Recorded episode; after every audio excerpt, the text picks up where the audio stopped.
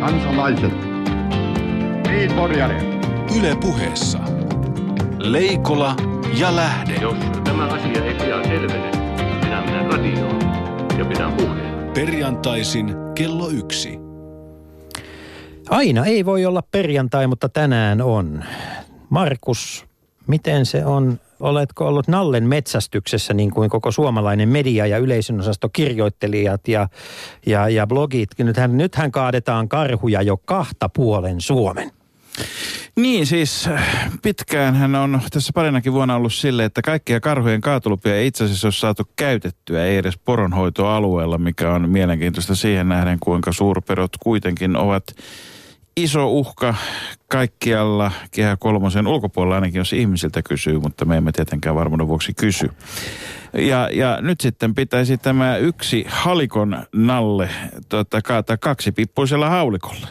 Niin siis Nallehan on, kaikkihan lähti siitä, että, että tuota, Nalle, joka on tunnetusti paitsi kirjallisesti lahjakas ihminen, niin kuin, niin kuin Matti Apunen aina muistaa muistuttaa, niin, niin tuota, kova keräämään kirjoja. Ja nyt niitä kirjoja on tullut niin paljon, että Nalle on päättänyt ö, muuttaa kirjansa Ruotsiin.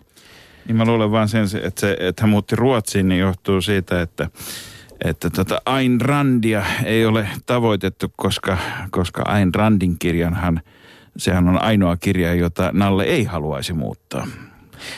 Siinä on Markus sinulla pointti. Se on tietysti suomalaistaan ikävää, että siellä Nallen kirjojen joukoissa on joukossa siellä kaikkien niiden kansainvälisistä kirja niin kuin huippuantikvareista ostettujen ensipainosten joukossa sattuu olemaan myös se Suomen kansan leijona kantinen. Se suomalaisen... Sehän meni jo ajat sitten tuonne Danske Bankille, mutta täytyy muistaa, että Tanskankin vaakunnassa on leijonia. Toisin kuin Ruotsin, jossa ei ole kuin kruunuja. Ja nyt tietysti sopiikin kysyä myös sitä, että kun Nalle on suhtautunut kovin skeptisesti näihin eurokriisin hoitoon, niin, niin onko hän nyt sitten vakuuttunut siitä, että kruunu on parempi valuutta kuin euro?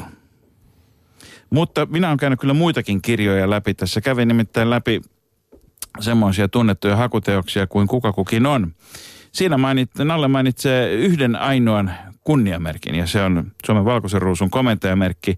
Sen sijaan vastaavassa ruotsinkielisessä hakuteoksessa Vem och Vad Nalle mainitsee sekä Suomen valkoisen ruusun että Ruotsin Nordstjärna ritarikunnan komentajamerkki. Ja minun, minusta nyt tota, kysymys kuuluu, että jos... Nyt kaikki pölykapseleiden myöntäjät, äkkiä, tässähän on maaottelu menossa. Niin, siis, siis kysymys kuuluu, että mitä, mitä sanotaan yhtäällä ja mitä sanotaan toisaalla. Niin. Samma på svenska, men inte samma på svenska. Niin, mutta tämähän olisi kiin- kiinnostavaa nyt. Siis onko tässä nyt kiinni kyse siitä, että lahjonta olisi kannattanut aina?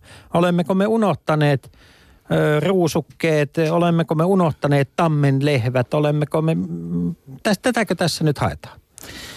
Tätä, tätä tässä varmasti myös haetaan ja täytyy aina muistaa, että Ruotsissa tuota, on kuitenkin näitä aatelisarvoja vielä, vielä tuota, toisin kuin Suomessa. Ja, ja jos ei nyt saada Nallesta niin kuin tämän ansiosta hänen hyvä ystävänsä, Kunkku Kalle Kustaa, myönnä hänelle aatelisarvoa, niin aina hänestä voidaan tehdä Ruotsin akatemian jäsen kuitenkin, jolloin pääsee päättämään Nobeleista. Mä tiedän yhden ehdokkaan mm. esimerkiksi, joka Nallella voisi olla taloustieteen Nobelin saajaksi.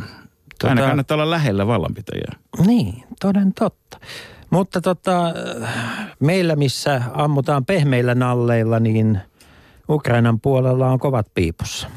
Siellä tota on, joo, siellä on kovat piipussa ilmeisesti kaikin puolin Ukrainan rajaa, joka ainakin tänään vielä perjantaina, siis kello puolen päivän aikaan, Ukraina ja Venäjän raja kulki samassa kohtaa, jossa se nyt on ollut noin parikymmentä vuotta ja vähän kauemminkin, niin, mutta mielenkiintoista on kyllä sitten katsoa niitä suomalaisten poliitikkojen lausuntoja edelleenkin. Onko Euroopan unionin politiikassa ja eurooppalaisten valtioelinten politiikassa mitään rajaa? Siis äh, tarkenna nyt hieman, tarkoitatko, että meillä olisi kaksi piippuisia mielipiteitä, joita lauomme? Ja meillä on yksi hyvin selkeä mielipide, joka viimeksi tuli Suomen Euroopan neuvoston valtuuskunnan puhe, puheenjohtaja Maria Guzenina Richardsonin tota puheenvuorosta oikein mainiosti ilmi. Nimittäin Suomi seisoo Euroopan unionien kaikkien päätösten takana, vaikka ne ovatkin aivan vääriä. Siis vahva kyllä, mutta.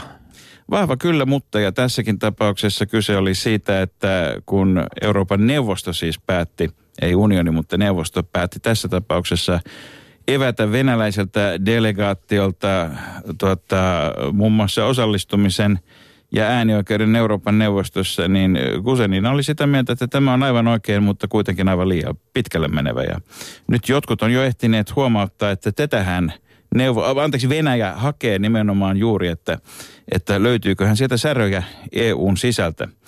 Mutta täytyy muistaa, että perinteisesti hän asia on ollut niin, että jos Suomi on yhtä mieltä ja muut maat toista mieltä, niin kaikki muut on väärässä. Mutta ei se Mut siis kenelle, kenelle, ole. kenelle, kenelle suomalaiset poliitikot nyt puhuvat? Puhutaanko me siis niin kuin, puhuvatko suomalaiset poliitikot nyt tässä siis ää, toisille EU, EU-poliitikoille? Ei, Puhuvatko he, puhuvatko he rajan taakse? tuskin. Ää, puhuvatko he suomalaisille äänestäjille? En pidä sitäkään kovin Kenelle, todennäköisenä. kenelle tässä sitten puhutaan? Kekkosen haamulle tietysti.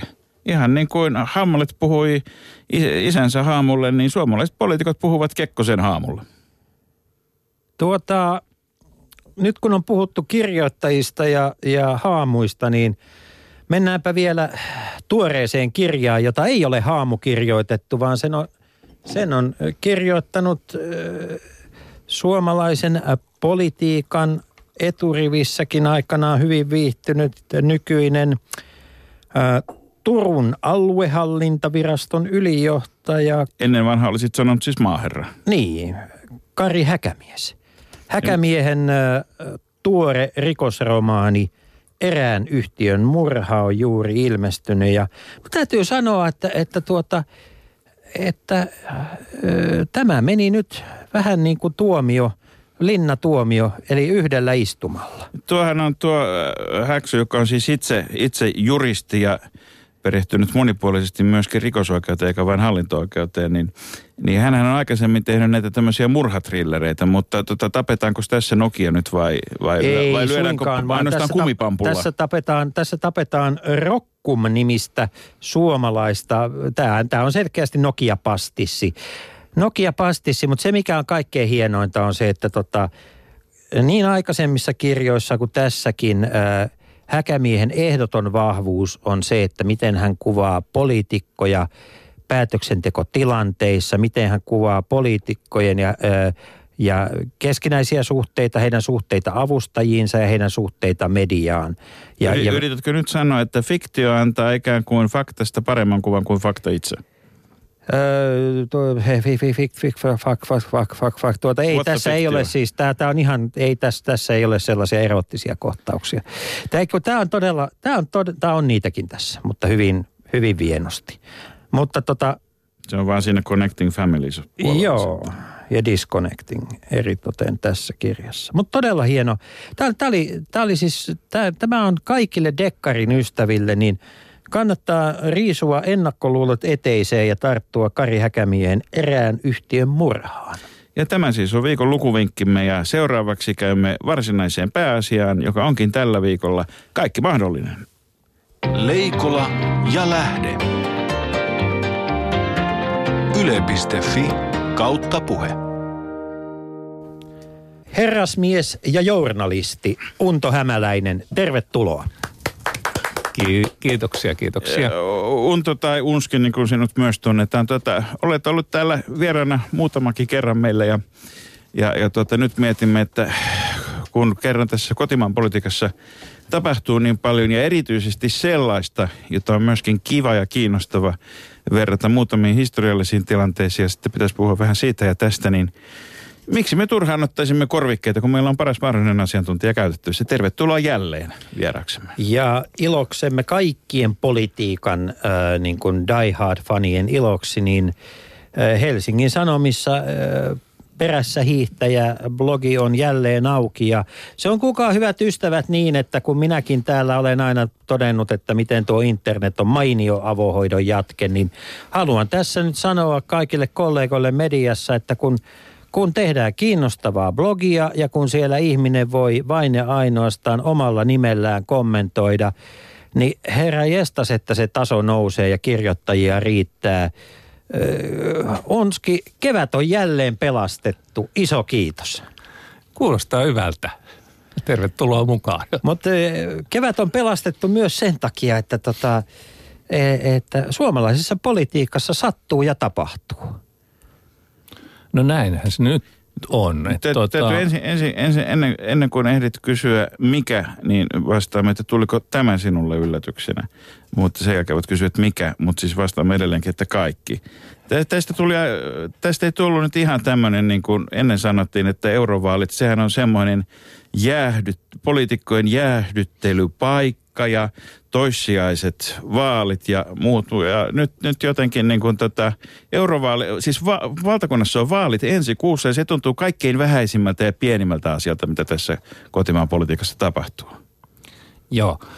Tota, minäkin olin jo laittanut eurovaalien termistoon ton sanan välivaalit, mutta en ollut vielä ennättänyt sitä käyttää ja musta tuntuu, että sitä ei oikein voi nyt käyttää, koska, koska näihin 25.5. lada- ö, pidettäviin vaaleihin, niihin voi latautua yllättävän paljon kaikenlaista, koska yllätykset ei ole vielä loppuneet, vaan, vaan niitä on varmasti jatkossa tässä seuraavan seitsemän viikon aikana.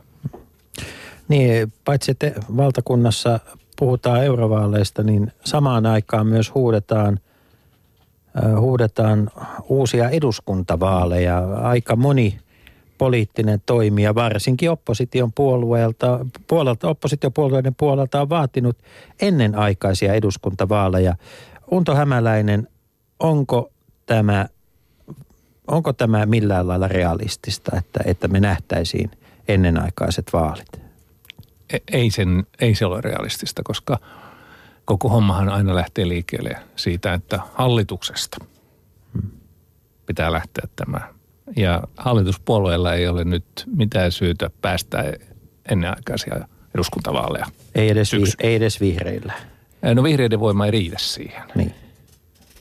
Eli, eli tuota, näillä mennään Näillä mennään vuosi eteenpäin. vuosi eteenpäin. Tietysti suomalainen lehdistö toivoisi kovasti, varsinkin maakuntalehdistö toisi, toivoisi kovasti ennenaikaisia vaaleja, koska se vaaliilmoittelu tulisi tämän vuoden tämän vuoden puolelle pelastamaan hieman tätä todella vaikeaa ja hankalaa, hankalaa tilannetta, jossa media elää, mutta sekään ei, onko tämä nyt niin, että sille ensimmäiselle valtiomahdille muutkaan eivät mahda mitään. Joo, kyllä se järjestys kuitenkin edelleen on tämä, että nämä, nämä isommat valtiomaarit ovat ennen neljättä. Ja sitten jos mietitään, niin tämä, tämä, tämä tota, ylipäätään näitä tämmöisiä niin kuin ennenaikaisia vaaleja, mä rupesin oikein miettimään, että milloinkas semmoiset on viimeksi ollut ja, ja nyt on taas jälleen kerran hyvä vastaus on tässä, että Kekkosen aikana. Tota, tarkoituksellisesti sanon Kekkosen aikana eikä 70-luvulla, koska se oli nimenomaan sitä aikaa, jolloin presidentillä oli keskeinen mahdollisuus vaikuttaa siihen ja hän myöskin vaikutti. Mikä voisi olla semmoinen tilanne, jossa pääministeri voisi tehdä aloitteen käytännössä tänä päivänä, tai siis 2000-luvulla sanokaamme, siis näköpiirissä olevaan tulevaisuuteen asti. Missä tilanteessa pääministeri voisi ylipäätään ehdottaa eduskunnan hajottamista? No jos kuvitellaan tätä nyt päällä olevaa tilannetta, niin olen tehnyt muutaman mielikuvaharjoituksen tä- tä- tältä varalta kuitenkin. Ja tota, tullut siihen lopputulokseen, että kesäkuussa, sen jälkeen kun kokoomuksen puoluekokous on pidetty, Katainen on luopunut puheenjohtajuudesta, uusi puheenjohtaja, kuka hän sitten lieneekin, on valittu. Ja tämä ryhtyy, ja sen, sen jälkeen Katainen on pyytänyt hallitukselle eroa presidentiltä. Koska sen jälkeen, Ja- kun ja hän se- ei enää joo. ole, hän ei niin kehtaisi varmaan, vaikka hän teknisesti Niin. voisi tehdä. Joo, mutta, tota, mutta jos käviskin niin, että mä Kataisen seuraaja, joka olisi hallituksen muodostajaksi valittu, hän epäonnistuisi niissä neuvotteluissa, eli ei lähtisikään syntymään uutta hallitusta, niin silloin ollaan hyvin lähellä, tai sanotaan näin, että silloin ollaan pakkoraossa, koska en pysty keksimään, että mitä sitten muuta voisi tehdä muuta kuin se, että sitten toimitusministerin, ministeriön tai toimitushallituksen pääministeri Katainen joutuisi menemään presidentin luokse ja ehdottamaan uusia vaaleja. Niin siis maassahan on aina jonkinnäköinen Niin, niin, hallitus kyllä, joka kyllä. ikinen Eli- sekunti. Mutta, tää- nyt kun tää päästään, tässä, päästään hyvään spekulaatiovauhtiin niin- näin heti ensimmäisessä shikaanissa jo, niin, niin tuota, miten vähemmistöhallitukset? Eikö ne nyt kuitenkin tämmöiset, kun tässä vaalitkin on kalliita puolueille ja, ja, ja tota, hankalaa, niin eikö voisi ajatella, että siinä niin kun, tota, se porukka, joka nyt sitten löytäisi yhteisymmärryksen, niin näin poikkeuksellisessa tilanteessa kuitenkin sitten ikään kuin tumpuloisi itsensä jollakin lailla niin kuin sen riman yli niin, että se pomppisi ja heiluisi, mutta palaisi takaisin kannattimilleen. Vähemmistöhallitus kuuluu siihen vanha, vanhaan hyvään maailmaan. Mutta on niitä Euroopassa On, muitakin. mutta meillä on tämä, tämä homma rakennettu sillä lailla taitavasti, että tämän meidän nykyisen eli uuden perustuslain mukaan eduskunta äänestää heti hallituksen luottamuksesta, kun hallituksen on vietävä ohjelmansa heti nimittämisen jälkeen eduskuntaan. Ja tota, Joku kaikkien lehmänkauppojen äiti eikö siihen siinä, voi, kärkeen. siinä voitaisiin tehdä joku tällainen, että joku, joku oppositiopuolue tukee, kun saa hallitusohjelmaan riittävästi omaa peukalon jälkeään. Luvataan jollekin puolueelle esimerkiksi kaikkien sote-alueiden hallituksista tietty määrä paikkoja.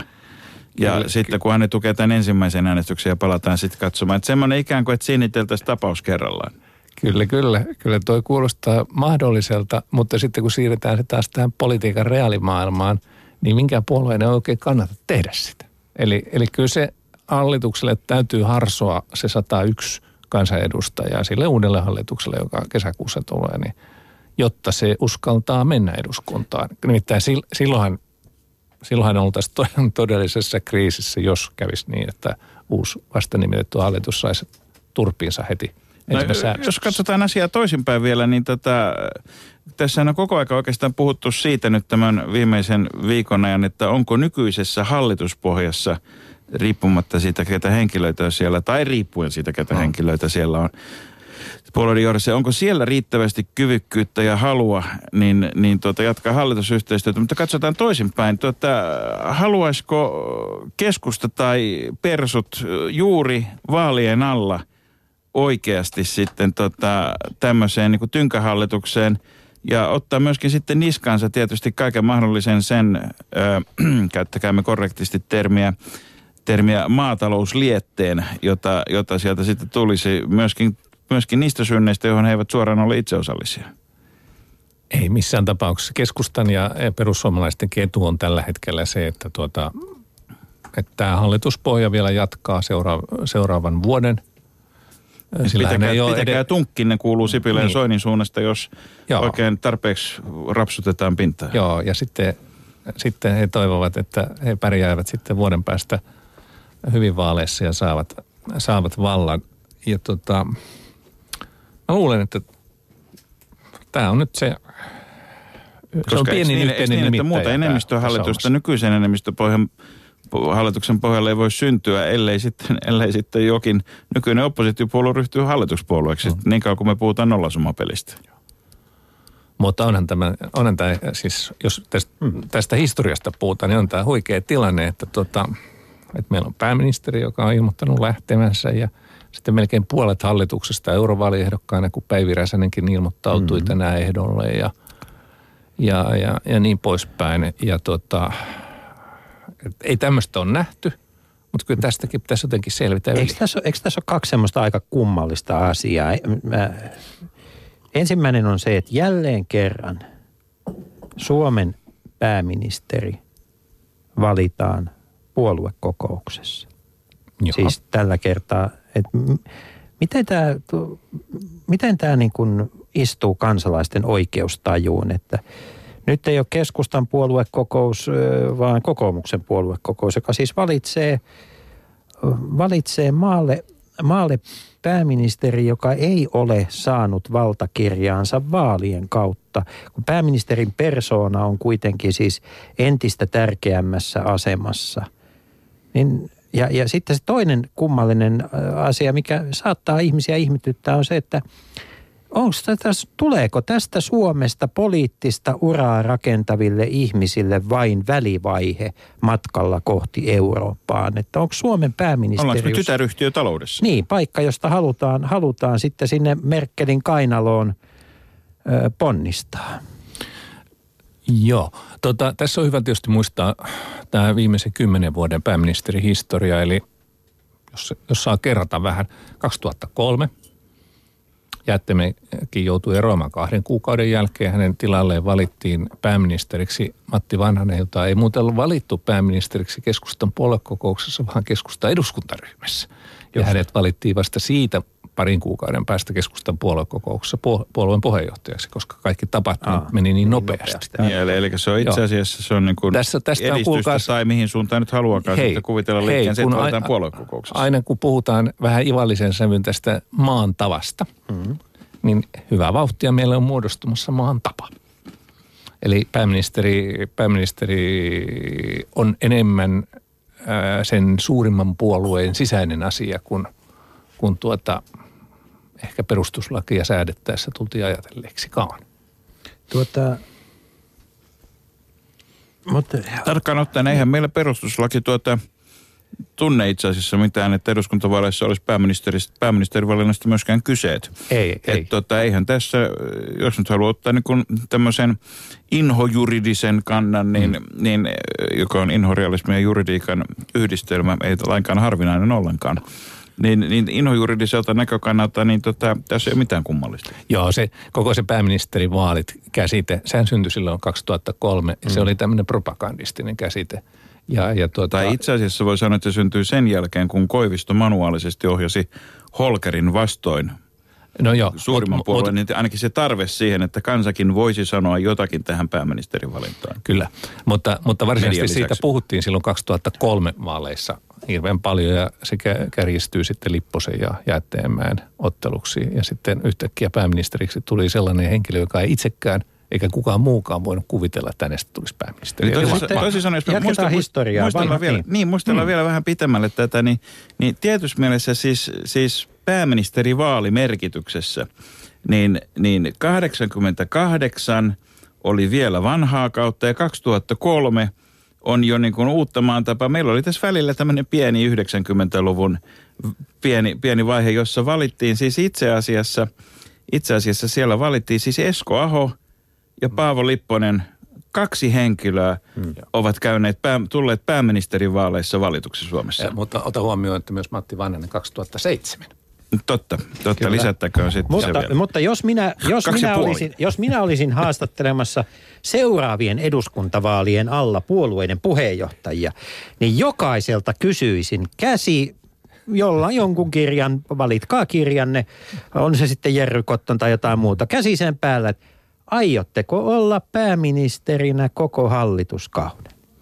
Eikö tässä nyt kuitenkin siis ole kyse siitä, että kun ihminen pyrkii pääministeriksi, hän pyrkii tiettyyn tehtävään ja, ja kansalaisilla on oikeus odottaa ja olettaa? Vai onko tämä niin, että puolueiden on niinku pakko tehdä tämmöinen viestikapulan vaihto just tässä niin kuin esimerkiksi vuotta ennen vaaleja, ettei käy niin kuin esimerkiksi Jutta Urpilaiselle kävi, kävi tuota ensimmäisten vaaliensa kanssa, kun hänet kesäkuussa valittiin, niin, niin puoluetoimisto kumisi tyhjyyttää ja vaalit olivat tulossa, kun Heinäluoma oli päästänyt koko väen lomalle. No joo, muistutan sen, että 2010 hän Vanhanen lähti mm. ja Kiviniemi valittiin siellä keskustan puoluekokouksessa. Se taisi olla muuten Lahdessa Lahti, sekin. kyllä. Silläkin kertaa, että lahtelaisilla on etuotto-oikeus tässä hommassa, niin tuota, äh, puheenjohtajaksi ja saman tien pääministeriksi. Ja jos mä nyt oikein muistan, niin silloin, silloinkin me kovasti oltiin sitä mieltä, että nyt sitten seuraavassa 2011 vaaleissa hmm. otetaan näitä nimipaperiin. Että istutte nyt sitten, kuka tahansa valitaan, niin neljä vuotta. Mutta se jäi ottamatta, koska siinä oli se puoli vuotta jo kulunut ja meille tuli kaikki asiat, muut asiat mieleen. Hmm. Se unohtui. Tuota, Jyrki Kataisesta on nyt, tämä on, tämä on mielenkiintoinen tämä tilanne, koska hän on siis Suomen istuva pääministeri ja kuitenkin media. Musta tuntuu, että nyt, nyt tehdään tämmöisiä niin kuin, nyt nämä haastattelut on, on vähän niin kuin sellaisia, nämä on niin kuin iskelmälaulaja haastatteluja, mitä nyt tehdään. Et nyt tehdään tällaisia niin kuin pitkiä jäähyväisiä. Samaan aikaan meillä on maassa niin kuin todella kovia asioita, joista puhutaan. Meillä on todella kovia asioita, joista ei puhuta. Ja ajatellaan vaikka eläkkeisiin liittyvät päätökset tai, tai moni muu asia, joka vielä tulee tämän hallituksen, tällä vaalikaudella tulee vielä niin kuin esiin. Niin, ja sitten kun näissä niin kuin monasti todetaan, että kun Katainen on ollut politiikassa niin kovin pitkään, höpö höpö. Jyrki Katainen kiilaa juuri ja juuri sinne kymmenen pitkäaikaisimman pääministeri huitteille.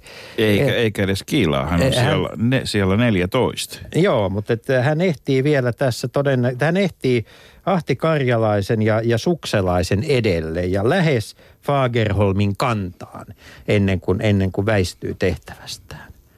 Ottaen hu- huomioon tietysti sen, että kuinka pitkään siinä menee. Siinähän voi tulla, voi Niin. tulla tuota, mm, mutta sitten Mutta semmoinen tuhannen, siis kuuluu näihin, kuuluu tähän niin kuin tota, hän sai tuhat päivää täyteen. niin siis kuuluu tähän sarjaan, jotka on ikään kuin, ikään kuin selkeästi niin kuin näistä veteraanipääministeristä seuraavaa. Niin meillä on Suomessa kolmen, kolmen kärki on, on kova. Siellä on siis Kalevi Sorsa 3652 vuorokautta, Paavo Lipponen 2927 vuorokautta ja Matti Vanhanen 2556 vuorokautta. Mutta sitten on mielenkiintoista se, että sen jälkeen sieltä tulee niin kuin listalla Urho Kekkonen 1826 vuorokautta ja Mauno Koivusto 1761 vuorokautta ja molemmathan jatkoivat sitten isänmaan palveluksessa. Onko tämä, Unta Hämäläinen, onko tämä muuttunut niin paljon tämä politiikka, että me syödään ihmiset niin kuin elävältä, elävältä niin kuin täysin, että et, et tuhat vuorokautta valtakunnan keulassa alkaa olla semmoinen, että, että siinä, siinä alkaa jo alkaa ihminen olla ihan hapoilla. No, tätäkin on varmaan ilmassa. Mutta sitten on myös tämä tää ihan tämmöinen inhimillinen, raadollinen asia kuin toimeentulo. Hetkinen. Ja mä tarkoitan tällä nyt, että ihan samalla tavalla kuin meidän kaikkien mu- muidenkin, niin näiden, näiden huippupoliitikkojen täytyy tienata leipänsä jostakin. Ja Katainen on 42-vuotias, kahden lapsen perheisä ja kansanedustaja, puheenjohtaja, pääministeri. Ja nyt kun hän ei asetu vaaleissa ehdokkaaksi, niin vuoden päästä hän on siinä tilanteessa, että hänellä ei ole mitään näitä hommia. Ja tota, ennen aikaan tämä oli helppoa. Kun sä luettelit noita vanhoja, vanhan kaartin pääministereitä, niin kannattaa muistaa, että useimmilla heillä oli joku Pakasten virka. niin, pakastevirka, turvasatama, Mm. johonka saattoi sitten siirtyä maaherraksi, alkoon. Palata siis Suomen nimenomaan. Pankkiin, mm. kansaneläkelaitokseen, Eihän niin siis, poispäin. jos ollaan ihan tarkkoja, niin eikö pakastevirka ole yleensä semmoinen, johon nimitetään, mutta jota ei oteta vastaan, kun ollaan luottamustehtävissä. Mutta nämä on siis semmoisia, joissa he on kaikki niin kuin palvelu alun Joo, perin. no, mutta, mutta sitä voi nyt yleisellä tasolla, no, että, Tarkoitan- että on, tarkoitan on sitä, että jemmassa Olet jotakin. niin sanotusti tehneet rehellisiä töitä, kuten Joo. esimerkiksi Suomen Pankin Joo. johdossa tai jotain. Joo. Mutta nyt maailma on sillä lailla muuttunut, että, että edes vaikka on pääministeri tai valtiovarainministeri tai ulkoministeri, niin ei voi laskea sen varaan, että minulla on jossakin jotakin. Ja jos jotakin on tarjolla, niin joutuu miettimään tästä näkökulmasta. Leikola ja lähde. Minulla on tästä aivan, äh, aivan oma tulkintani ja mä, kun me ajatellaan sitä aikaa, jonka Jyrki Katainen on ollut pääministerinä ja kun hän, sen ajan, jonka hän on ollut politiikassa mukana, niin tota, Katainen on nähnyt itse asiassa huikean määrän poliitikkoja, jotka, joita, jos nyt perässä hiihtäjä blogin pitäjälle voi käyttää seuraavia kielikuvia, joilta on sauva katkennut, jotka ovat suistuneet ladulta, jotka, joilla on vaan niin kuin, eh, siis että sinä aikana, Kaatuneet mäessä. niin siis Eikä tämmöisiä... ole havuja heitelty. Niin, koska siis ajatellaan, ajatellaan nyt sitä, että, että tota, että hän on nähnyt useamman entisen pääministerin pyrkivän esimerkiksi tasavallan presidentiksi. Mm. Ja näille, itse asiassa näille niin kuin entisille pääministereille, niin ne presidentinvaalikampanjat ovat olleet sellaisia, että nehän, nehän ovat istuneet siellä syytettyjen penkillä. Jos ollaan tarkkoja, niin viimeinen kerta, kun entinen pääministeri valittu presidentiksi, oli 88 ja Koivisto. Että Kyllä. Se niin kuin ei välttämättä lisää todennäköisyyksiä kauheasti. pääministeriydestä on tullut niin kuin myllyn kivi presidenttiehdokkaan kaulaan. Jos se nyt edes on ylipäätään kaikille sitten tavoite, että elämässähän tänä päivänä voi olla muitakin Tänä tavoitteita. päivänä voi olla, mutta muistetaan nyt kuitenkin, että Jyrki Katainen on näitä politiikan, aivan samalla tavalla kuin Jutta Urpilainen. Hän, hän on niin kuin pori, politiikan niin kuin formulalapsia. Hän kotoa päin on viety, ei kartingradalle, mutta siis heitä on molempia tavallaan valmennettu siis ihan sieltä ko- kotoa päin näihin tehtäviin. Ja Jussi- väitä, niin, Jussi, saanko mä Saat. tä- täydentää sun havaintoas? Äkkiä kelaisin mielessäni, että miten näille is, joko istuville mm. tai entisille pääministereille nyt näissä presidentinvaaleissa Koiviston jälkeen mm. on käynyt. Holkeri vuonna 1988, kolmas ei päässyt, päässyt lähellekään tavoitettaan. Aho 2000 äh, hävisi Kirvelevä toisella tappio. kier- ki- kirvelevä tappio toisella kierroksella. Äh, Vanhanen 2006 kolmanneksi kyllä. tosi kirvelevä tappio hänellekin. Ja, ja sitten Lipponen 2012, Katastrofi. niin. Eli ei ole kovin hyvä rekordi. Ja vielä Ja- niin kuin laskeva käyrä. Ja, ja minä kuulkaa väitän, että tässä, tässä, mitä me nähtiin nyt, niin me nähtiin, Mm. me nähtiin Jyrki Kataisen presidentinvaalikampanjan aloitus.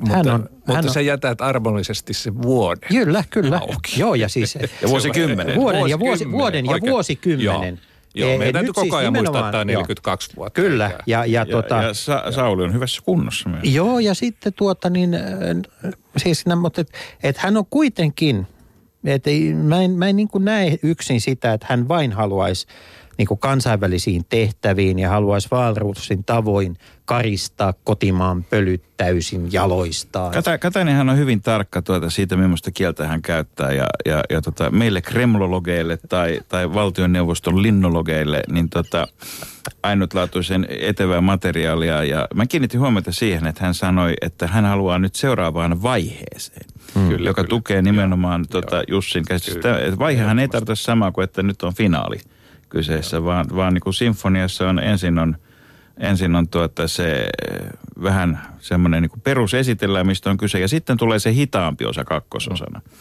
Ja, ja tämä voisi olla nyt Kataisen niin tämmöinen adagio hyvinkin. Tota. Sitten rondossa mennään aika kovaa vauhtia ennen finaalia, mutta se on nähtäväksi jää. Mutta hän on kuitenkin, ja täytyy muistaa, että Jyrki Katainen, siis Jyrki Katainenhan tuli, tuli politiikkaan hyvin varhain sillä tavalla, että, että silloin kun Harry Potter-kirjat tulivat markkinoille, niin minä kuvaisin, kuvasin Harry Potteria Jyrki Kataisen näköiseksi. Et, tota, e- Onneksi tulee uusia Harry Pottereita politiikkaan, niin, mutta tota, hän, ja, mä muistan siis Jyrki Kataisen, ja voin, voin, voin niin kuin ikäisenäni henkilöä sanoa jo silloin nuoren olemuksen, kun hän istui siis hyvin puettuna, tukka suittuna, äh, solmio kaulassa, slipoveri päällä, Helsinki-Vantaalla matkalla milloin mihinkin eurooppalaiseen äh, konservatiivinuorten kokoontumiseen. Hän on ollut aina, siis aina aivan äärettömän kiinnostunut Euroopasta. Joo, tota, vuonna 1999, jolloin Katainen valittiin siis 27-vuotiaana eduskuntaan. Ja hän oli aivan ensimmäisiä päiviä eduskunnassa siellä ja sitten äh, Hesarin äh, veteraanitoimittaja Anneli Sundberg meni käymään eduskunnassa ja näki Kataisen, jota hän ei toki tuntenut ollenkaan. Mutta esittäytymisen jälkeen sitten Sundberg piruuttaan kysyi Kataiselta, että että mihinkä ministerin paikalle Katainen, siis ensimmäisiä päiviä eduskunnassa oleva kans, nuori kansanedustaja, aikoo päästä, kun silloin oli juuri hallituksen muodostaminen alkamassa, niin Katainen vastasi, että opetusministerin tehtävät kiinnostaisivat. Hmm. Ja, ja Sunberg tuli toimitukseen, niin hän oli järkyttynyt tämmöisestä röyhkeydestä. Katainenhan on sillä lailla, siis monikaan ei tulisi ajatelleeksi, että kun Katainen on Siilijärveltä, että hän on itse asiassa savolainen. Mutta hän on niin ovella savolainen, että hän ei, hän ei edes vaikuta savolaiselta. Ja se on savolaisen oveluuden huippu. Joo, ja, ja perustehan tälle, tälle oli se, että hän olisi ollut yhtä pätevä silloin opetusministeriksi kuin Jussi, lähtee Jussi. Eli, mm. eli tuota, hän oli ollut vuoden ylioppilasvuoden jälkeen niin opettajana koulussa. Tuota, Nyt, me, nyt Mennään tämä tässä- alkaakin mielenkiintoinen spekulaatio, että mitä kaikkea ja kumpaa isänmaa on enemmän menettänyt. Mm. mutta mennäänpä sitten tähän näihin Kataisen kansainvälisiin, ma- mahdollisiin kansainvälisiin mm. tehtäviin. mikä on, mikä on mahdollista, mikä on todennäköistä, mikä on sellainen tehtävä, jossa saatamme hänet seuraavaksi nähdä? Sepäs on mielenkiintoista. Mä kuvittelisin, että tämä asia menee näin. Mutta tämä on siis spekulaatiota. Mutta eikö tämä meidän ohjelma ole koko ajan On. spekulaatiota? On spekulaation riemujuhlaa ja kunnia kulkua. Hyvä. Mä kuvittelisin, että tämä homma menee näin, että ensimmäinen seitsemättä Euroopan unionin komission varapuheenjohtaja Olli Rehn saa vapautuksen komission varapuheenjohtajan tehtävistä, koska hänestä tulee Euroopan parlamentin jäsen. Ja silloin komissiota täytyy täydentää suomalaisella edustajalla. Ja sitten Kataisesta tulee Euroopan unionin komission varapuheenjohtaja tähän nykyiseen komissioon, toki vaan muutamaksi kuukaudeksi. Ja jos näin meni Kataisen kannalta, niin hänellä olisi todella hyvä paikka huolehtia omista edustaan sitten kuutta komissiota kootaan. Tota, nyt on pakko kysyä, että tähän, tähän sisälsi ennustuksen siitä, että Olli Rehn menee läpi eurovaaleissa. Ja että hallitus on myöskin muodostettu ensimmäinen seitsemättä mennessä Suomeen. Ky- kyllä, siinä on kaksi Joo. kovaa ennustusta. Mutta tota, onks, mennään eurovaaleihin vähän myöhemmin, mutta nyt kysyn heti. Uskotko siihen todellakin, että Olli Rehn voisi tulla valituksi keskustan listalta? Minkä muun tahansa puolueen listalta hänet valittaisiin kyllä? Mielipiteidensä vuoksi No. ja, ja taustansa. No, ti, tiu, tiukkaa se tekee, mutta, tuota, mutta jos katsotaan niin kuin kansalliselta kannalta tätä hommaa, hmm. että miten tämä pitäisi mennä, niin kansakunnan etuhan olisi se, että Olli valittaisi. Mutta tämähän on vaan spekulaatio. Ja on, on, onhan siinä tietysti kokemusta, mutta se mitkä asiat sitten loppupeleissä määrittävät. Mennään, mutta mennään eurovaaleihin vielä lopuksi tässä hetken kuluttua. Tässä itse, itse kävin tota alkuviikosta erinäköisiäkin keskusteluja eri suuntiin. Ja, Ehdokkuudesta. en, en missään nimessä, missään nimessä en, en nyt enkä toiste, vaan, vaan Kataisen ehdokkuuksista. Ja, ja, ja tuota, ennen kaikkea kiinnostavaa musta on ollut tässä tämä, että kun tämä vaatii hieman pitemmän alustuksen, mutta kun tämä nykyinen järjestelmä, jossa siis on, johon on siirrytty, jossa ajatuksena on, että Europarlamentilla olisi enemmän valtaa ja Euroopan unioni lähestyisi kansalaisia, olisi helpompi ja matalampi kynnys ja hyväksyttävämpi ja bla bla bla niin poispäin. Niin tota, osana sitähän on ollut tämä kärki-ehdokas ajattelu, että jokaisella eurooppalaisella puolueella on tämmöinen tunnettu ja tunnistettu keulakuva ja, ja voidaan tavallaan pitää ikään kuin pääministerivaalit, sana, joka meillä on esiintynyt tässä jo muutaman kerran, mutta Euroopan mitassa. Että kansalaiset tietävät, että tuo Jean-Claude, kaikkien kaveri, tai vastaavasti Martin Schulz, joka ikiselle eurooppalaiselle tuttu hyypiö, voidaan, voidaan tuota, kun äänestät demareita, niin saat Martinin, kun äänestät kokkareita, niin saat Jean-Claudin, ja kun äänestät kepua, niin ihan niin kuin Suomessakin, saat, saat tuota kaksi ehdokasta, Väyrysen ja Reenin tai vastaavasti, mikä se olikaan sen belgialaisen pitkä nimi, Verhofstadt, no, tämä kaikille tuttu tyyppi, jonka nimeä en nyt juuri muista, ja tai Olli Reenin sitten. Mm. sitten tota, mutta nyt alkaa niinku käydä ilmi, että ei se nyt ihan näin yksinkertaista ole. Ja mistä syystä? Koska se ei ole koskaan ollut niin yksinkertaista. Siis kaikissa eurooppalaisissa elimissä tärkeää tähän on katsoa, että jos sinne yhteen paikkaan valitaan mies, niin toiselle puolelle nainen. Jos valitaan sosialisti, niin seuraavaan virkaan valitaan oikeistolainen. Jos valitaan katolinen, niin pitää olla protestanttien kiintiö ja kaikki mahdolliset muut pohjoinen, etelä ulottuvuudet. Se on, se on, se on sellainen kokoaminen, tuon noiden virkojen kokoaminen, että Rubikin kuution ratkaiseminen on aivan lastenleikkiä siihen nähden. Varsinkin kun Rubikin kuutiokin taitaa olla Jobbikin kuutio nyky-Unkarin tilanteessa pikemminkin. niin, niin tota, mutta tässä pelissä se tarkoittaa sitä, että käytännössä, niin tota, koska nämä on kokonaisuuksia, jotka riippuvat näiden pitkien puukkojen ja lehmänkauppojen öistä, niin, niin ää, Kataisen mahdollisuudet kaikkiin mahdollisiin korkeisiin eurovirkoihin, mukaan lukien komission puhe, puheenjohtajuus, ovat täysin auki. Junckerilla on paljon vastustusta, hän on ollut siellä parikymmentä vuotta mukana. Luxemburg on kahdesti jo ollut Euroopan komission puheenjohtaja. Tuota, erityisesti Britannia, jolla nyt on jonkinnäköinen henkinen veto-oikeus ainakin kaikkiin asioihin, jos ei muuta, niin tota, pitää Junckeri aivan liian federalistina. Ja, ja siinä mielessä taas usein on myöskin selvä, että kaikkein isoimmat maat, Ranska tai Saksa, ei voi saada sitä, komission puheenjohtajuutta, koska se on pois joltakin muulta isolta maalta. Ja viimeksi esimerkiksi Barroso tuli, tota, hän tuli siellä sitten vasta äh, suhmurointivaiheessa ja samplinkin vaiheessa sitten yhtäkkiä putkahti esiin ja, ja tota, jos minun pitäisi, nyt haluan arvoisat kuuntelijat mainostaa tässä, että olen elämäni ensimmäisen kerran pelannut tulosvetoa ja voittanut, arvasin oikein viisi, veikkasin oikein viisi yksi Suomen-Latvia.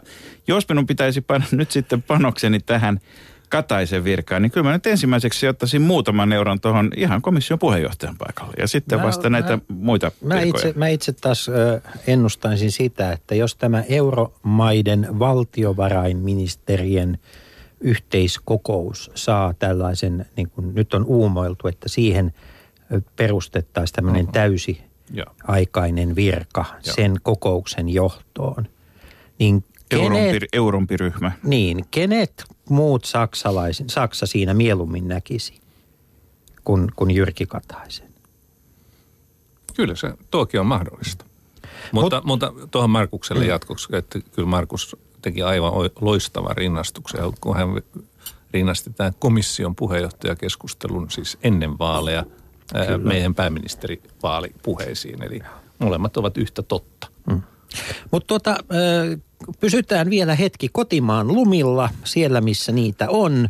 Nimittäin niitähän on lähinnä tykitettyinä ja jos Rovaniemellä jossain, on tänä aamuna ollut myräkkä ja jos jossain nyt tykitetään, niin SDPssä Unto Hämäläinen, anna meille Rinne-raportti.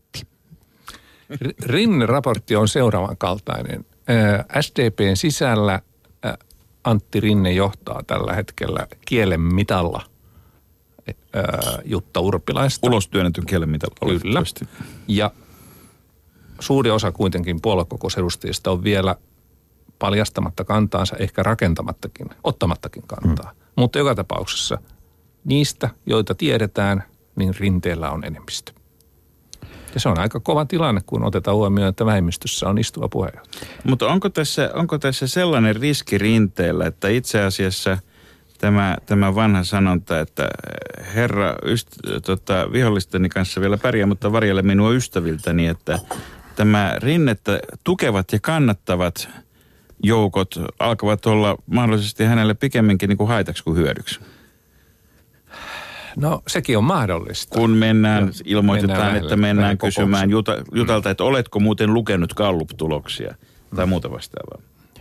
Tota, tästä tulee äärettömän mielenkiintoinen vaali, vaali SDPn puoluekokouksessa Seinäjoella. Ö, Mitä luulet, Unski, nähdäänkö vielä uusia ehdokkaita? Ei, ei, kyllä mä luulen, että se on nyt, oikeastaan viime viikonloppu oli se paikka, jolloin olisi pitänyt ilmoittautua, tai tämä kuvio olisi lähtenyt muut. Vanhana, vanhana taktiikan ystävänä kysyn, että aloittiko Antti Rinne kuitenkin liian aikaisin? Ei hän aloittanut, ei hänellä ollut oikein muuta mahdollisuutta. Oli pakko Se oli aloittaa silloin, silloin oli. Ja minä, minä kysyn toisen kysymyksen, joka liittyy, tota, vaikka tässä puhutaankin keskushyökkäistä, mutta siellä kentällä aina häärii niitä muitakin pelaajia. Joskus on pelaajilla saattaa olla liikaakin kentällä yhtä aikaa. Tuota, miksi Lauri Lyly antoi juuri nyt haastattelulausunnon, jossa pitäisi STTK ja SAK antaa yhteen. Täällähän ei tietenkään ole mitään tekemistä SAK, SDPn puheenjohtajavaalin kanssa, vai onko? Se mitään ei ole ihan tavanomainen lausunto. No ei, ei, se varmasti hämmentää sillä STTK, eli niin kuin rinteen keskusjärjestön mm. piirissä. Mutta en osaa sanoa, että oliko sillä jotain tekemistä tämän, tämän vaalin kanssa. Mutta eh, jotenkin, mu- kun tästä ammattiyhdistysasiasta puhutaan, niin, niin tuota, koko ajan täytyy kuitenkin muistaa se perusjuttu, että SDPn puoluekokoukseen tulevista puoluekokousedustajista huomattavasti suurempi osa tulee SAKn liitoista kuin STTKn liitoista. Ja vaikka he ovatkin samaa ammattiyhdistysväkeä, niin ö, pahaa pelkään tai hyvää pelkään kuinka vaan, niin että, että vielä tämä SAK-kysymys nousee esille. Ja jotenkin minulla on sellainen tunne, että SAK-piiristä sitä ää, niin kuin Jutta Urpilaisen kannattajat haluaa myöskin tuoda voimakkaammin esille. Eli, eli, Eli- eli, eli- si- tuoda esiin sen, että onks tässä ammattiyhdistysliike ei jakamattomasti ole rinteen takana. Onko Ehdottomasti. tässä Ja kyse nyt siis onkin jäsenten välisestä, enkä enää tarkoita puoluetta, vaan AY-liikettä? Mutta kyllähän tämäkin ulottuvuus siinä tuntuu, totta kai. Kun- Kun on, on näin näkyvä STTK-laisen, STTK on tärkeimmän liiton puheenjohtaja, ehdok, toinen ehdokas. Vielä hetki tästä tuota, ennen kuin siirrytään sitten sinne seuraamaan puoluekokoukseen, eli kokoomuksen tulevien, tulevaan, tulevaan valintaan, niin vielä kysyn sen verran, että kun itse uumoilen, että tässä käy niin, että myöhemmissä aikakirjoissa kaikki selitetään niin, että Urpilainen tuli uudelleen valituksi Jyrki Kataisen ilmoituksen ansiosta, eli siitä syystä, että kun, kun muualla – muualla laineet lyövät, niin halutaan, halutaan, että sama kapteeni jatkaa. Niin jos ajatellaan Urpilaista sen jälkeen, kun Katainen poistuu muualle tehtäviin, niin hän on itse asiassa sen jälkeen Timo Soinin kanssa se parivaljakko, joka on pisimpään suomalaisessa politiikassa. Eli, eli sä olet tehnyt. nyt pikkuhiljaa panemassa pelimerkkejä sinne urpilaisen puolelle. Kyllä mä, mä itse, itse mulla, on sellainen, mulla on sellainen olo, että, että täm, täl, tällaiset ulkoiset, ulkoiset asiat kuitenkin nostavat sit siinä viimeisellä viikolla. Ja sitten se, se rinteen niin kuin suuri strateginen virhe, että hän ilmoitti, että hän voisi, voisi toimia puheenjohtajana niin, ettei ole valtioneuvoston jäsen. Koska se jokainen, joka tämän ajan politiikkaa tuntee, tietää, että se on täysin epärealistinen. Mulla, ajatus. mulla on tuota toinen syy tuota veikata juttaa, kun, tuota, ja se on, se on yksinkertaisesti se, että tota, tämähän vaatii, jotta, tota, kun, niin kun Unski kuvasit hyvin vieraanamme siis tänään Helsingin Sanomien perässähiihtäjä, blogin vetäjä pitkän linjan poliittinen kommentaattori seuraaja Unto Hämäläinen. Ja tota, niin kuvasit tuota tilannetta, että Rinne johtaa niissä, jotka ovat kantansa maininneet. Niin sehän tarkoittaa samaa kuin, että se edellyttäisi urpilaiselta silloin vahvaa loppukirjaa. Mutta nyt mä väitän, että nimenomaan vahva loppukirja on se, jossa urpilainen on dokumentoinut osaamisensa. Hän hallitsee sen lajin. Siis edellisten eduskuntavaalien alla, niin demarithan oli todella hätää kärsimässä. Ja vasta nimenomaan se aivan vaalien alus, melkein vielä jopa ennakkoäänestyksen jälkeiset viimeiset viikot, niin hän aivan ihmeellisellä tavalla veti puolueen kokoon, pärjäs vaalitenteissä ja muissa, että hänen paineensietokykynsä loppusuoralla ja, kunnon, ja myöskin osaamisensa kunnon ajoittamisessa, niin, niin siitä on ihan dokumentoitua, ikään, ikään kuin me tiedämme, että hän osaa sen lajin. Siinä oikeassa, että tuota, hän on osoittautunut paljon kovemmaksi luuksi, jos nyt voi puhua nais, naispolitikosta tällä, tällä, tällä termillä. On naisillakin luita. Voi Kyllä, kyllä. Eli, eli hän ei ole näköjään luovuttanut missään mm. tapauksessa, hän taistelee loppuun asti. Ja se on komeeta politiikassa. Hattua nostan. No, mennäänpä sitten Lahteen, ja nyt ei sotketa Lahtea ja hiihtoa keskenään, koska niistä tulee aina niin ikäviä vertauksia meillä täällä kotimaassa. Mutta tota, ää, Vertauksia nimenomaan. Niin, pussikaupalla vertauksia. Tuota, kokoomuksen puoluekokous. Kuka sieltä tulee voittajana ulos ja miksi? Si- Sen kun tietäisi, niin pystyisi monta asiaa kirjoittamaan ja kertomaan, mutta kun ei tiedä. Ää, Onko se, onko se asia, joka ratkeaa oikeasti vasta kokouspaikalla? Ei, kyllä se ratkeaa tässä ehdokasasettelussa. Joo. Et tota, Tuleeko jo mainittujen ja todennäköisten, eli siis kerrottakoon ministereistä Vapaavuori, Stub, Henna Virkkunen ja sitten eduskuntaryhmän puheenjohtaja Petteri Orpo. Pohjalaiset ovat väläyttäneet Paula Risikon nimeä. Tuleeko muita nimiä vielä? en usko, kyllä se tästä porukasta nousee. Ja tuota, ehdokasasettelu on tietysti tämmöisessä tilanteessa hyvin kiinnostava, koska jos on, jos on ikään kuin viisi potentiaalista ehdokasta, niin käydäänkö tässä nyt kulisseissa kauppaa siitä, että kuka voisi tulla ja kenen taakse tämän viisikon sisällä? Varmasti käydään. Että tota, minun mielestäni avainhahmon tässä, sen jälkeen tämä, tämä, tämä tuota, kuvio on aika paljon selkeämpi, Öö, kun Alexander Stubb on ilmoittanut, että lähteekö hän ehdokkaaksi, siis pu- puheenjohtajaehdokkaaksi vai ei. Onko reaalistista, tämä koskee nyt tietysti Stubbin lisäksi myöskin Virkkusta, että onko realistista yhtä aikaa käydä eurovaali- ja puheenjohtajakamppailua, onnistuuko se? Öö, mä luulen, että se ei Virkkuselta onnistu, mutta Stubbilta se voi onnistua. Ja hän on triatlonhan on tämmöinen monen lajin Kyllä, yhdistelmä. ja, ja Niin, hyvin, hyvinkin triathlon- kaukaisten lajien. Sen triatloniin kuuluu tietysti vielä myöskin tämä uusi ministerivastuu, jossa Niin. Eikö- liikennehommissa on kuitenkin hommia sielläkin Eikö kampanjan tässä lisäksi. käynyt sillä tavalla ikävästi, että Henna Virkkunen, joka on siis Jyrki Kataisen niin kuin luottopakki, likaisen työntekijä, joka siis pelasi pelas kaikki ne alivoimatilanteet ikään kuin puolueen ja puheenjohtajan puolesta. On käynyt joka ikisen kepulaisen enemmistön kunnanvaltuuston Niin. puheenjohtajan päätä käännyttämässä. on ollut vastustajan löytyy. maalin edellä hakattavana. Niin, niin tämä, tämä maksoi hänelle nyt sen niin kuin mahdollisen puheenjohtajan. Niin ja tänään vielä sovittiin siitä, että itse asiassa se kuntauudistus lässäytettiin loppuun Niin. tämän päivän sopim- hallituksen niin, sopimuksen. Eli isojen, isojen Ei tehdä kaupunkien- mitään. Niin, eli, eli tota, niin, onko se millään lailla realistista, että hän tulisi valittua? Kyllä se on hyvin vaikea nähdä, että millä ilveellä tästä, tämän kaiken jälkeen, mitä hänelle nyt on tapahtunut. Onko millään- onko on, että millään- onko, se, niin. onko se oikein, että jos tekee likaisen työn, niin saa siitä turpia, mutta politiikassa ei olekaan kysymys siitä, mikä on oikein ja reilua. Onko millään lailla realistista, että Paula Risikko tulisi valittua puheenjohtajaksi? Kyllä sekin on hyvin vaikeaa. Eli kokoomuksessa ei nyt käydä ö, mies-nainen, vaan henkilökeskustelua. Joo. Sitten meillä jää tähän kolme ehdokasta. Ää, ö, Vapaavuori, Stub ja Orpo.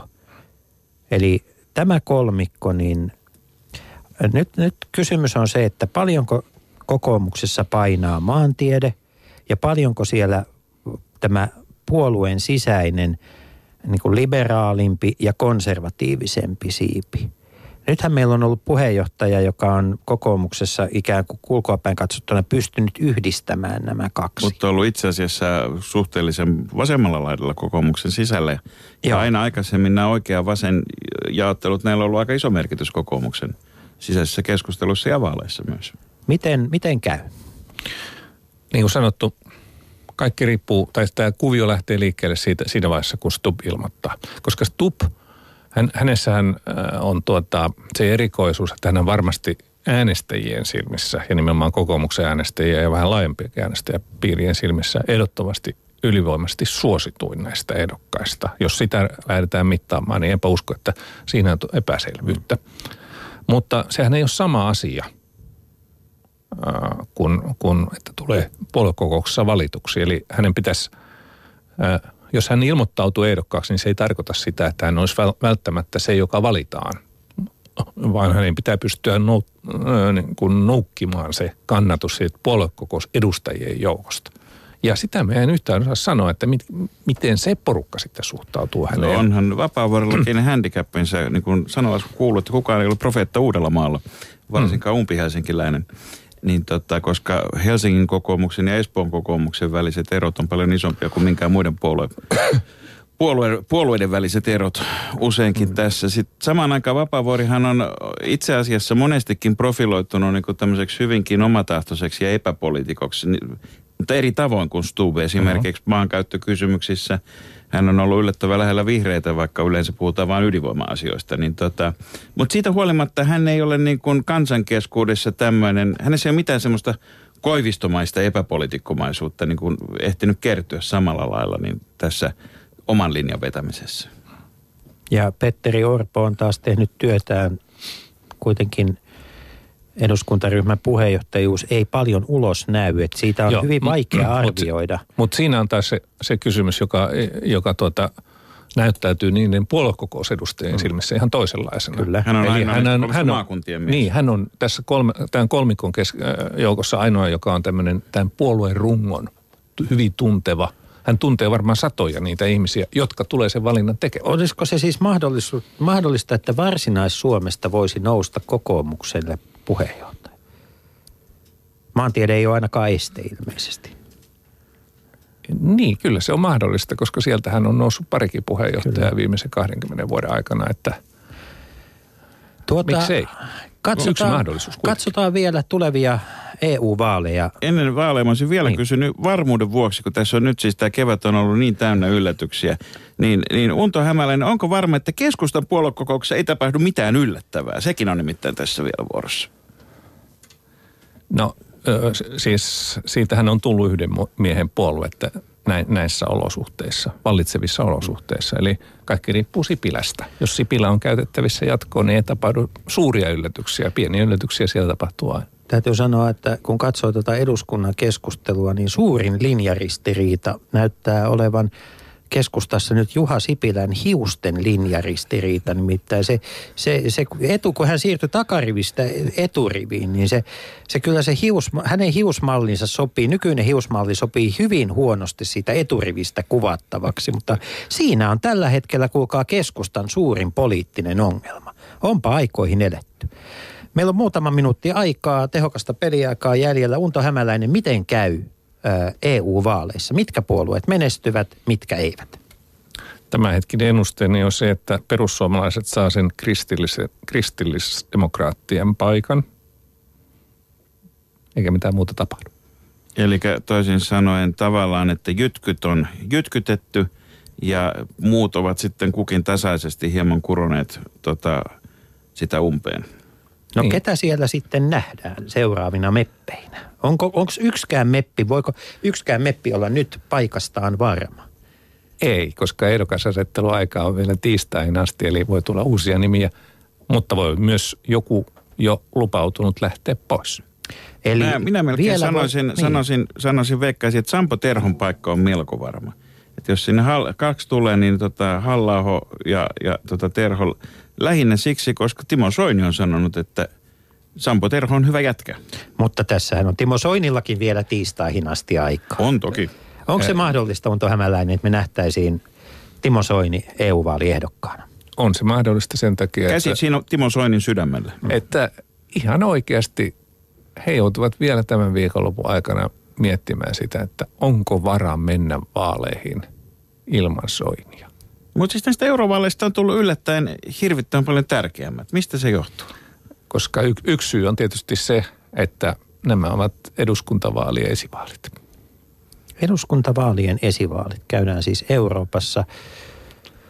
Meidän keskustelukumppaninamme on ollut tällä, tällä viikolla jälleen kerran. Kiitoksia Unto Hämäläinen, perässä hiihtäjä, blogin pitäjä. Unski, kerro vielä, että tota, kuka on kokoomuksessa se taustavaikuttaja, ne taustavaikuttajat, vanhat herrat, joista aina puhutaan, niin onko heillä vielä, onko heillä vielä Ilkka Suomiset ja muut, niin voivatko he vaikuttaa kokouksen, kokoomuksen puoluekokouksen päätöksiin? Ei. He, heidän aikansa on ohi. Mutta sen sijaan se, mikä ei ole ohi, on viikonloppu, joka on vasta alkamassa. Ja, ja tuota, tuskin maltamme jättää seuraamatta mielipidetutkimuksia ja uutisia ja muita, mutta siltä varalta, että te, hyvät kuulijat, haluatte sen tehdä, toivotamme teille vieläkin parempaa viikonloppua. Ja minä lähden Tampereelle. Leikola ja lähde. Yle.fi kautta puhe.